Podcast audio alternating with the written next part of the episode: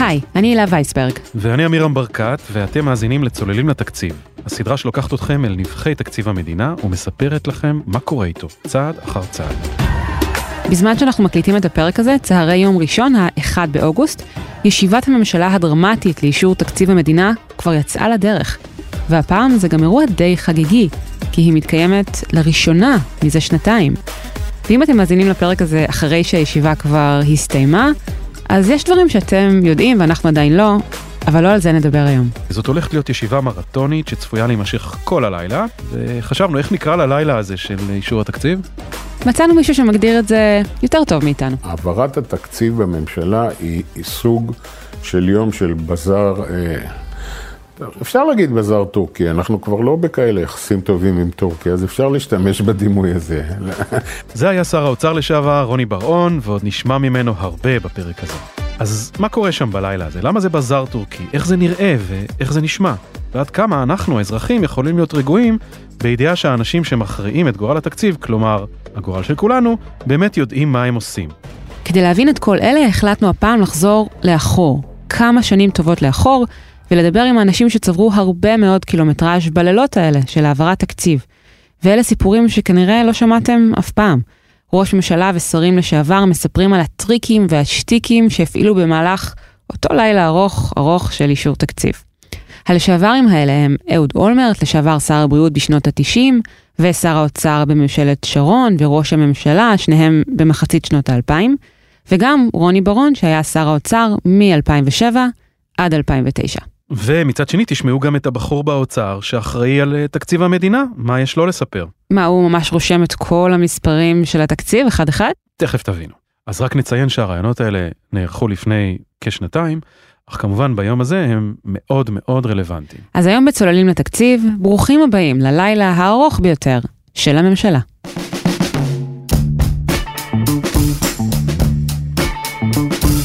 נתחיל עם משהו שקורה בכל פעם כשמאשרים תקציב בממשלה, ואת זה מתאר נהדר, אהוד אולמרט.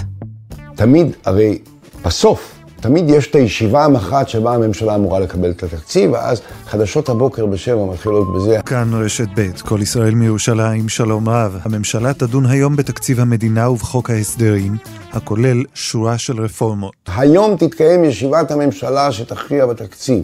צפויה להתקיים ישיבה שתימשך כל הלילה. שרים אה, זה, משרד הביטחון עומד על שלוש, שר הביטחון דורש להגדיל את התקציב, אה, מתחילים דרמה. אז נכון, ישיבת הממשלה הזאת היא האירוע הכי דרמטי לאורך תהליך אישור תקציב המדינה, שנמשך כמעט לאורך כל השנה, וכולל לא מעט מאבקים ומהמורות. וקיבלנו טעימה קטנה מהם בפרקים הקודמים של צוללים לתקציב. וזה בטח דרמטי אחרי שנתיים שבהן לא היה תקציב מדינה. איך אומר שר האוצר לשעבר רוני ברון? זה המאני טיים, תרתי משמע. אז uh, בימים האחרונים הודיע שר הבריאות ניצן הורוביץ שהוא מתכוון להתנגד לתקציב כל עוד... לא יוסיפו לו עוד כסף? בדיוק. וב-1995 אולמרט היה גם שר הבריאות. אמנם זה לא היה בעיצומה של מגיפת קורונה, ועדיין גם אולמרט רצה, תאמינו או לא. עוד כסף. בדיוק, אבל במקום לצאת ולהגיד לא יקום ולא יהיה, אני לא אתן להעביר את התקציב, וכל מה שהשרים אומרים בדרך כלל בדקה ה-90, אולמרט עשה משהו אחר. אני, היה לי נוהג כשהייתי שר בריאות. הייתי מצלצל לדובר שלי וזה, אמר, תארגן לי ראיון בשבע בבוקר עם אריה גולן. ואז הייתי מתראיין, והחדשות היו נפתחות ככה. היום יש דיון תקציבי, דרמה גדולה מאוד, משרד הביטחון וכולי וכולי. שר הבריאות אהוד אולמרט הודיע שהוא מוכן לקיצוץ בתקציב משרדו. לא ייתכן שכל אחד מהשרים מנהל קרב כאילו התקציב זה רק האחוזה הפרטית שלו. הוא חושב שיש אפשרות לצמצם במספר בתקציב, והוא קורא גם ליתר השרים לעשות כן. כמובן שהייתה מתחילה ישיבת הממשלה, כל אחד דיבר על זה ששר הבריאות המטורף היה מבקש להוריד מתקציב, זה בבת אחת ככה צמצם קצת את הדרמה. סביב הישיבה, כי אם שר מוכן לקצץ בתקציב, אז בואו רגע אחד, בואו לא נגזים. בדרך כלל כשהייתה נגמרת ישיבת הממשלה, הייתי קורא לראש אגף תקציבים, אז היה דוד בועז, אתם יכולים לשאול אותו, היינו נכנסים לחץ אמר לו, אוקיי, דוד, עכשיו בשביל מישהו שהסכים לקצץ, כמה אתה מוסיף לי? בדרך כלל הייתי גומר עם תוספות. אבל מהכספים שחסכתי לו, אפשר היה להוריד בישיבת הממשלה ממשרדים אחרים. אז אולי ניצן הורוביץ יכול ללמוד כמה דברים משר הבריאות לשעבר, אהוד אולמרט? אולי רק בהיבט הזה.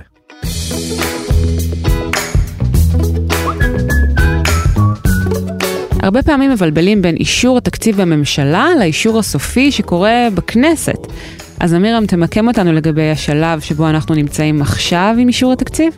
אז אחרי שדיברנו בפרקים הקודמים על הכנת התקציב, על הרפורמות ועל חוק ההסדרים, התקציב מוכן ובצורתו הסופית הוא מוגש לאישור הממשלה. אוקיי, זו המשוכה הראשונה. וזו לא המשוכה העיקרית עדיין שמחכה לתקציב בכנסת. אז מה ההבדל בין שלב 1 לשלב 2? יכול להיות שבמהלך הדיונים בכנסת יורידו מתוך התקציב איזה רפורמה, יכול להיות שיוסיפו עוד כספים שיחלקו לחברי הכנסת בהסכמים הקואליציוניים, אבל התקציב של משרדי הממשלה השונים נקבע עכשיו סופית בממשלה. אז מבחינתם של השרים, זה עכשיו או לעולם לא, בגלל זה הם נאבקים ככה. בדיוק. אגב, בעבר הישיבות האלה היו מתנהלות, או לפחות מתחילות בימי חמישי אחר הצהריים, את יודעת למה? לא, למה?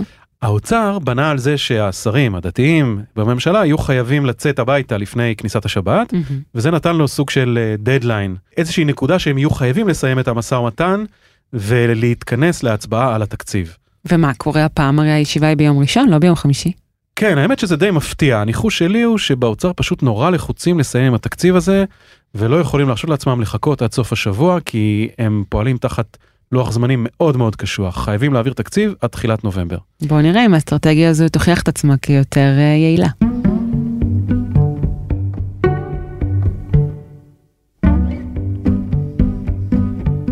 טוב, אז דיברנו על המאני טיים, עכשיו בואו נדבר תכלס. מה קורה שם בליל הבזאר הזה, בכל השעות הארוכות שהשרים יושבים ומתווכחים על התקציב, ומנהלים איזו מסחרה כזו? זהו, שאנחנו מתארים לעצמנו ישיבת ממשלה ארוכה ועמוסה בסקירות של כלכלנים, והמון מספרים נזרקים לאוויר. זה לא שזה לא קורה, זה קורה, אבל זה רק חלק מההצגה. מה שלא פחות חשוב, והרבה יותר מעניין, זה מה שקורה מחוץ לחדר ישיבות הממשלה. שם, בכל החדרים שסמוכים לחדר המרכזי, מתנהל המשא ומתן האמיתי בין האוצר לבין השרים. בוא נשמע את רוני ברון, שמתגלה, אני חייבת להגיד לך, כסטורי טלר מבריק, מתאר את מה שמתחולל מאחורי הקלעים של הישיבות האלה, כפי שהוא זוכר אותן. כל השרים מקבלים חדרים בלשכת ראש הממשלה, ולכל שר יש חדר עם היועצים שלו, עם הנהלת המשרד שלו, ומתנהל הדיון בתוך חדר הממשלה, וכל שר יוצא לבדוק מה עושים, מה לא עושים, מה לא עושים, מה לא עושים. בקיצור, זה קייטנה, הולכים ובאים, הולכים ובאים. ברור שמתחילים בשמונה בבוקר, ולא מסיימים עד שכולם מתפרקים בארבע, חמש לפנות בוקר למחרת. זה הדיון האחרון. טוב, אז כפי שאתם מבינים, העובדה שהישיבה הזו נמשכת עמוק לתוך הלילה, הופכת את כל האירוע למשהו מאוד לא פורמלי. תגידו אולי מאוד ישראלי. אתה רואה אנשים מרוחים ככה על הרצפה, גמורים, אנשים מזמינים כאילו אוכל, ואז אתה רואה כזה מלא שאריות פחיות ו... מגשי פיצה. מגשי פיצה מפוזרים בכל מקום. הזכרנו קודם את האיש מאגף תקציבים שמחזיק ביד את החישובים ואת התקציב, אז עכשיו גם נציג אותו בשמו, איליה כץ. הוא היה רכז מקרו באגף, היום הוא בתפקיד אחר, והוא מספר על החוויה שלו מאותו לילה, והוא עבר כמה וכמה כאלה. אז כן, זה, זה די משעשע לראות אה, את התמונה הזאת בתוך אה, הבניין של אה, משרד ראש הממשלה, ככה מול, לא רחוק מחדר ישיבות הממשלה, אבל זה לא כאוס. הדברים הם כן נעשים בצורה מקצועית, אנשים באמת לוקחים את הדבר הזה מאוד מאוד ברצינות, כי מבינים שמה שבסוף לא נסגר בלילה הזה של התקציב, אז יהיה מאוד הרבה יותר קשה לבוא ולמצוא את המקורות, לבוא ולסגור את זה במעלה הדרך.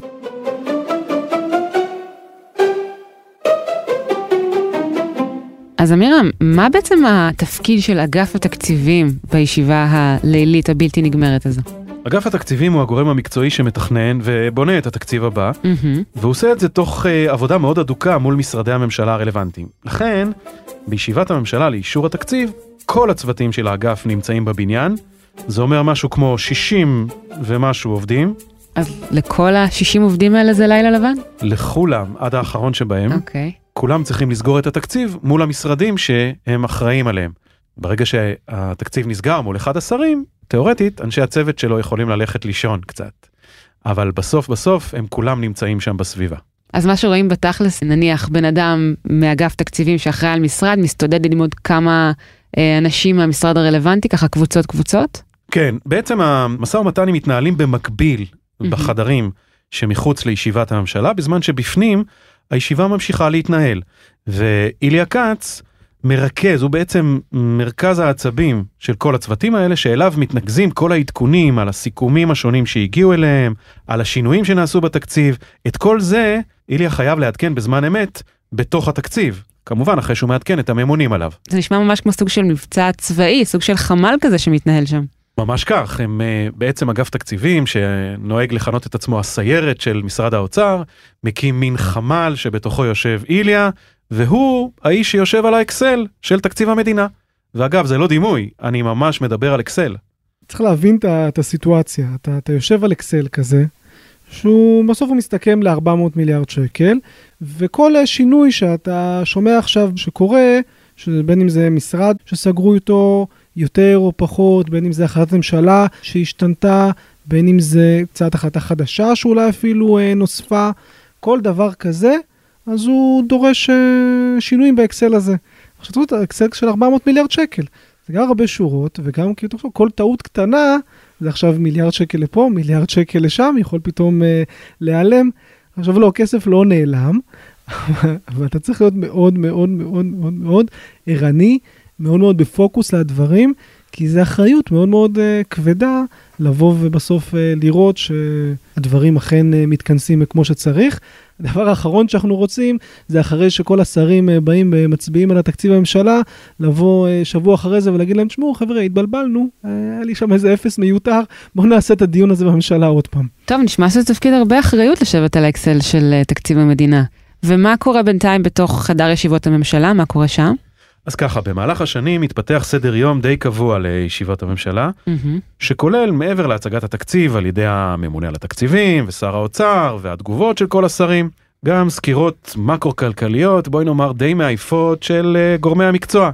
נגיד בנק ישראל, הכלכלן הראשי של האוצר, כפי שמתאר רוני ברון. אחת של מקרו, אחת ששומעים את ההסברים על הרפורמות, מה שנקרא חוק ההסדרים, ואחר כך ראש אגף התקציבים מסביר למה ככה, למה ככה, שר אוצר נותן את התמצית שלו, ואז באים לדיון שבו כל השרים מדברים, והשר עונה, וראש הממשלה עונה, ובסוף, בסוף, בסוף, בסוף הלילה, לקראת הבוקר של היום למחרת, מצביעים. שאלתי את ברון אם המטרה מאחורי כל הסקירות האלה היא בעצם להתיש את השרים לקראת ההצבעה. נו, ומה הוא אמר? בוא נגיד ככה, הוא לא הכחיש. תראה, אין בעניין הזה להתיש. כשהם באים בשביל כסף, שום דבר לא יתיש אותם. גם אם תיקח אותם לארבע ימים של אימונים בווינגייט, של כושר קרבי, בסוף, בשביל לראות את המספר, את השורה התחתונה, הם נשארים בחיים. זה לא... אפילו פואד האגתי, שהיה כל הזמן עושה הצגות שהוא מתעלף, הוא לא יכול יותר והוא מקבל התקף לב, רק שייתנו לו והוא ילך הביתה, והיה לנו גם גמלאים, שמע, ישבו שם אנשים בני כמעט מאה, עד, עד שתיים בלילה. בשביל הכסף, הכל בסדר. יש כאלה שמשאירים פתק, אני בעד, אני נגד, משאירים שני פתקים לחבר שלהם, לאיזה כיוון הולכים. אם אני אקבל, תן את הפתק בעד, אם אני לא מקבל, תן את הפתק נגד. זה דברים ידועים. הגמלאים שברון מזכיר כאן הם למי ששכח מפלגת הגמלאים בראשות רפי איתן זיכרונו לברכה. אי אפשר לשכוח אמיר. שהייתה חברה בקואליציה שבה ברון היה שר אוצר. היו להם שלושה שרים. טוב, אז דיברנו עד עכשיו על הטקטיקות של האוצר, לקבוע ישיבה ליום חמישי, כדי שאנשים יסיימו ככה מהר וילכו הביתה, לנהל משא ומתן במקביל, להתיש את השרים בסקירות מעייפות. חוץ מהתרגיל הבאמת מקורי של אולמרט ששמענו בהתחלה, יש עוד לא מעט, ואם כבר הזכרנו את בנימין פואד בן אליעזר המנוח, בואו נמשיך איתו. פואד לא עשה בעיות, פואד היה חמוד לאללה, הוא היה יושב בחדר. זה שוב רוני ברון. והיה פותח את העניבה ומשתרע בכורסה, כולו רטוב, כי היו שופכים עליו מים, כל הזמן היו אומרים לי, פואד הולך למות, תבוא תיתן לו כבר, והילד הייתה מנפנפת עם מגבת וזה. כשרוני אומר איילת, הוא מתכוון לאיילת אזולאי, שהייתה העוזרת האישית של פואד בימים ההם. יש הצגות גדולות ושרים אחרים. תשמע, גם אני לא הייתי פראייר, גם אני למשל בתשע בבוקר גמרתי עם שלושה שרים. והיה שקט מהם, אבל הם עשו, כל הזמן הם צעקו, אם תיתן לו, ואם... זה, זה הכל היה מבוים, זאת אומרת, אתה, אני כבר ידעתי שאני עובר בממשלה, בתשע בבוקר, אבל שחקתי את המשחק עד שתיים וחצי בלילה, רק מה, הם היו השרים של הגמלאים, והם רצו ללכת לישון, אז הם אמרו, נשים פתק, אמרתי לו, לא, אני רוצה הצבעה, אני רוצה חדר. אמרתי למנכ"ל האוצר, תיכנס איתם לחדר, על יד חדר ראש הממשלה, ותנעל את החדר ותגיד שנעלו מבחוץ, הם לא הולכים הביתה. וככה זה היה. אתה חושב שלא מצאו אותם? מצאו אותם, התחילו לדפוק על הדלת, רצו להביא את הקב"ט, חבר'ה מהעבודה רצו לשנות להם, כי העבודה החליטה להצביע נגד, והצביע נגד כמובן. אגב, פואד וברון הם ממש לא המציאו שום דבר, נכון? כל הטריקים האלה של השרים בישיבות, הם תמיד היו חלק מהמשחק, לא? כשפוליטיקה וכסף מעורבים בעניין, תמיד יש טריקים. אגב, ישיבת הממשלה הכי מפורסמת לאישור תקציב המדינה הייתה ב-30 ביוני 1985. אני מדבר על ישיבה שנמשכה 24 שעות ברציפות, ובמהלכה אושרה תוכנית הייצוב של המשק וקיצוצים עמוקים מאוד במשרדי הממשלה. Mm-hmm. מי שניהל את אותה ישיבה היסטורית היה ראש הממשלה שמעון פרס. אני שמעתי בעצמי את פרס מספר לפני כמה שנים בכנס של אגף התקציבים באוצר, איך הוא ניהל את אותה ישיבה. פרס גילה שם שבכל פעם ששר כלשהו נרדם בכיסא שלו, או אפילו יצא לשירותים, הוא, פרס, מיד העביר קיצוץ במשרד שלו. אומרים ששר החינוך, יצחק נבון, לא סלח לו לעולם על הקיצוץ שהעביר אז בתקציב של המשרד שלו, כשהוא לא היה מפוקס. עם כל הכבוד לסיפורי מורשת הקרב האלה, שאני חייבת להגיד, הם מאוד משעשעים, הקרב הגדול שמתחולל בישיבות הממשלה עד היום הוא בין האוצר לבין שר הביטחון, כי הוא אחראי בדרך כלל על הנתח הכי גדול בתקציב המדינה. דוגמה טובה לכך היא תרגיל משנת 2007, שלדברי אולמרט, הוא עשה לשר הביטחון המרדני שלו דאז, אהוד ברק. ברק, שהיה אז יושב ראש מפלגת העבודה, הודיע שכל שרי העבודה יצביעו נגד התקציב, וזה אחרי שאולמרט לא הסכים לתת לו תוספת לתקציב הביטחון. כדי לשבור את החזית הזו, סגר אולמרט דיל עם מי שהיה אז שר החקלאות וחבר מפלגת העבודה, שלום שמחון, זה לדברי אולמרט. זה הלך ככה, תמורת ביטול קיצוץ של 100 מיליון שקל, שמחון הסכים לתמוך בתקציב, ובכך לשבור את המשמעת הסיעתית הזו, שברק ניסה ליצור. ברק הודיע שכל מפלגת העבודה תצביע נגד התקציב. הצגתי את הוויכוח, ואז הרים שר החקלאות את ידו, שאול שלום שמחון, שהוא גם היה חבר מפלגת העבודה. הוא אמר, מה זה, הורידו לי מהתקציב, מפה, איזה זה, ואיזה... סך הכל סכום של 100 מיליון ש"ח במשרד החקלאות, הורידו את זה בלי להתייעץ איתי, פגעו, וזה, זה לא יכול להיות, וכולי וכולי. אמרתי, אה, סליחה, תקציבים, למה הורדתם לו? התחיל לנענע בראשים. דפקתי על השולחן, אמרתי, טוב, מחזירים את ה-100 מיליון ש"ח למשרד החקלאות, זה בסדר? אז שלום שמחון חייך באושר, קם, עשה סיבובים מסביב לשולחן, ניגש אליי, עמד מאחוריי, נתן לי נשיקה על הפדחת שלי, חזר לשבת, אמרתי, אוקיי, מצביעים, מצביעים. במקרה היד שלו לא התרוממה נגד. ולא הייתה בעיה להעביר את התקציב. אז יש גם דברים מן הסוג הזה. זה היה באמת האצבע שהכריע? זאת אומרת, היית יכול להעביר? הייתה, אני בכל מקרה הייתי מעביר, אבל זה היה איזשהו סוג של, בואו, חבר'ה, בסוף ראש הממשלה מקבל החלטה, כלומר, גם לא אגף תקציבים לצורך העניין, אבל תקציבים, בסוף, זה הרבה פעמים משחקים של כבוד ושל אגו. לא באמת חשוב לשר, לא ש... תמיד חשוב לו, אני לא מזלזל אף פעם בשום שר, הוא תמיד רוצה לקבל יותר מתוך הנחה שיהיה לו מה לעשות עם מה שנותנים לו. לא פעם שר האוצר וראש הממשלה נדרשים להכריע במאבק שבו ניצבים מצד אחד שר הביטחון, ומהצד השני השרים החברתיים, שדורשים להגדיל את התקציבים לחינוך, בריאות ורווחה. אז איך מתמרנים ביניהם? הנה שיטה מעניינת של רוני ברון, נזכיר, אנחנו מדברים על שנת 2009. אך שומעים, שר הביטחון, איזה איומים, והשר והשרים, היה נדמה לי אלי ישי בממשלה, שרק דיבר על לתת לעניים. אמרתי לראש הממשלה, בוא נשחק, בוא נשחק, נעשה איזה משחק. אומר לי, מה אתה אומר? אני אומר, יש את התקציב שאתה ואני רוצים, זה תקציב המדינה, נכון? בואו נציג תקציב שעונה לדרישות של ברק.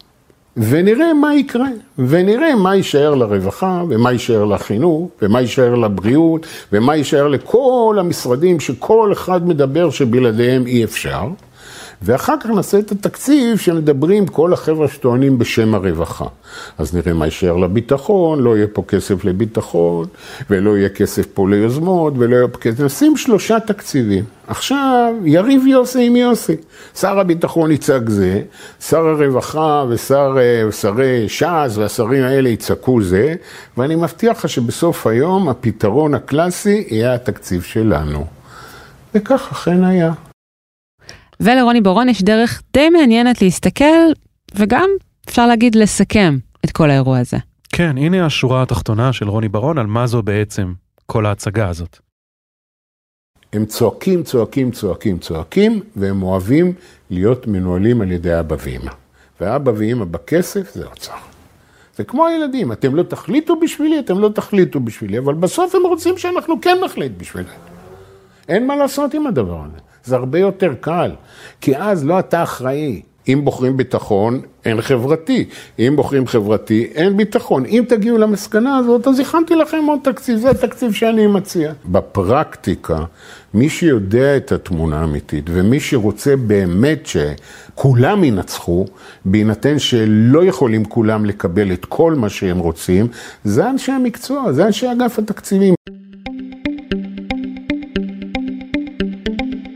אמירם, כל הסיפורים האלה ששמענו, המריבות, הגנון, התחמונים, הטריקים, מה מכל זה רלוונטי גם היום?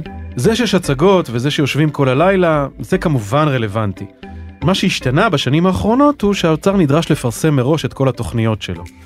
את חוק ההסדרים למשל, האוצר חייב לפרסם שבוע לפני ישיבת הממשלה לסוג של שימוע ציבורי. זה אומר שהרבה יותר קשה היום לאוצר לבוא ולהנחית על השרים כל מיני תוכניות או גזרות שהם בכלל לא מבינים אותם. בשנים האחרונות אה, התהליך הזה נראה אחרת לגמרי. כל התהליך הוא נהיה הרבה הרבה יותר אה, מאוזן בין אה, משרד האוצר ליתר המשרדים. אלמנט ההפתעה הוא כבר פחות משחק תפקיד. כן, יש דברים מסוימים שמנסים לשמור בשרוול לכל מקרה, אבל בסוף התהליך כולל הרבה הרבה הרבה יותר משא ומתן ושיתוף פעולה של המשרדים השונים, מנסים להגיע להסכמות כמה שניתן לפני ישיבת הממשלה, כי כולם מבינים שברגע ש... אם הגעת לדדליין האחרון של ישיבת הממשלה, המשא ומתן הוא הרבה יותר חפוז, והתוצאה תהיה בסבירות גבוהה פחות מיטבית מבחינה מקצועית. גם אם האוצר כבר לא מכתיב לשרים את התקציב, והשרים הם כבר לא החותמת גומי שהם היו פעם, אל תתבלבלו. האוצר הוא עדיין השחקן הדומיננטי בסיפור הזה, ועם כל השרירים שהשרים מנסים לעשות לו, אין להם באמת סיכוי נגדו. למה? הסיבה הפשוטה היא שכדי להעביר את התקציב בממשלה, האוצר לא צריך הסכמה של כל השרים. פה אחד. מספיק לו רוב פשוט כדי להשיג את הרוב הזה, לא חייבים לשלם הרבה. מספיק לקנות את תמיכתם של השרים שאחראים על המשרדים הקטנים, ושכל תוספת קטנה של כמה עשרות מיליונים לתקציב שלהם, מספיקה כדי לקנות את תמיכתם. הנה איך שמגדיר את זה רוני ברון. האצבע של שר הביטחון שמקבל 70 מיליארד היא כמו האצבע של השר לענייני תפוצות שמקבל 100 מיליון. הבנת? זה, זה יפה מאוד.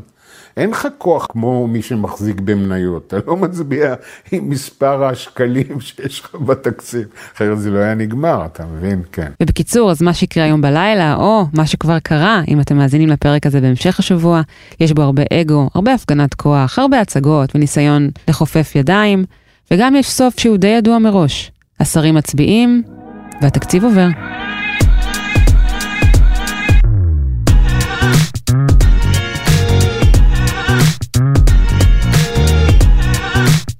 עד כאן הפרק החמישי של צוללים לתקציב. אתם יכולים למצוא אותנו באתר גלובס, בספוטיפיי או בכל אפליקציית פודקאסטים, ואם אהבתם, נשמח אם תשלחו את הפרק לחברה או חבר שעוד לא שמעו עלינו. תודה לעידן ארץ, ללוי וינרי ואורי פסובסקי שחברים בצוות צוללים לתקציב.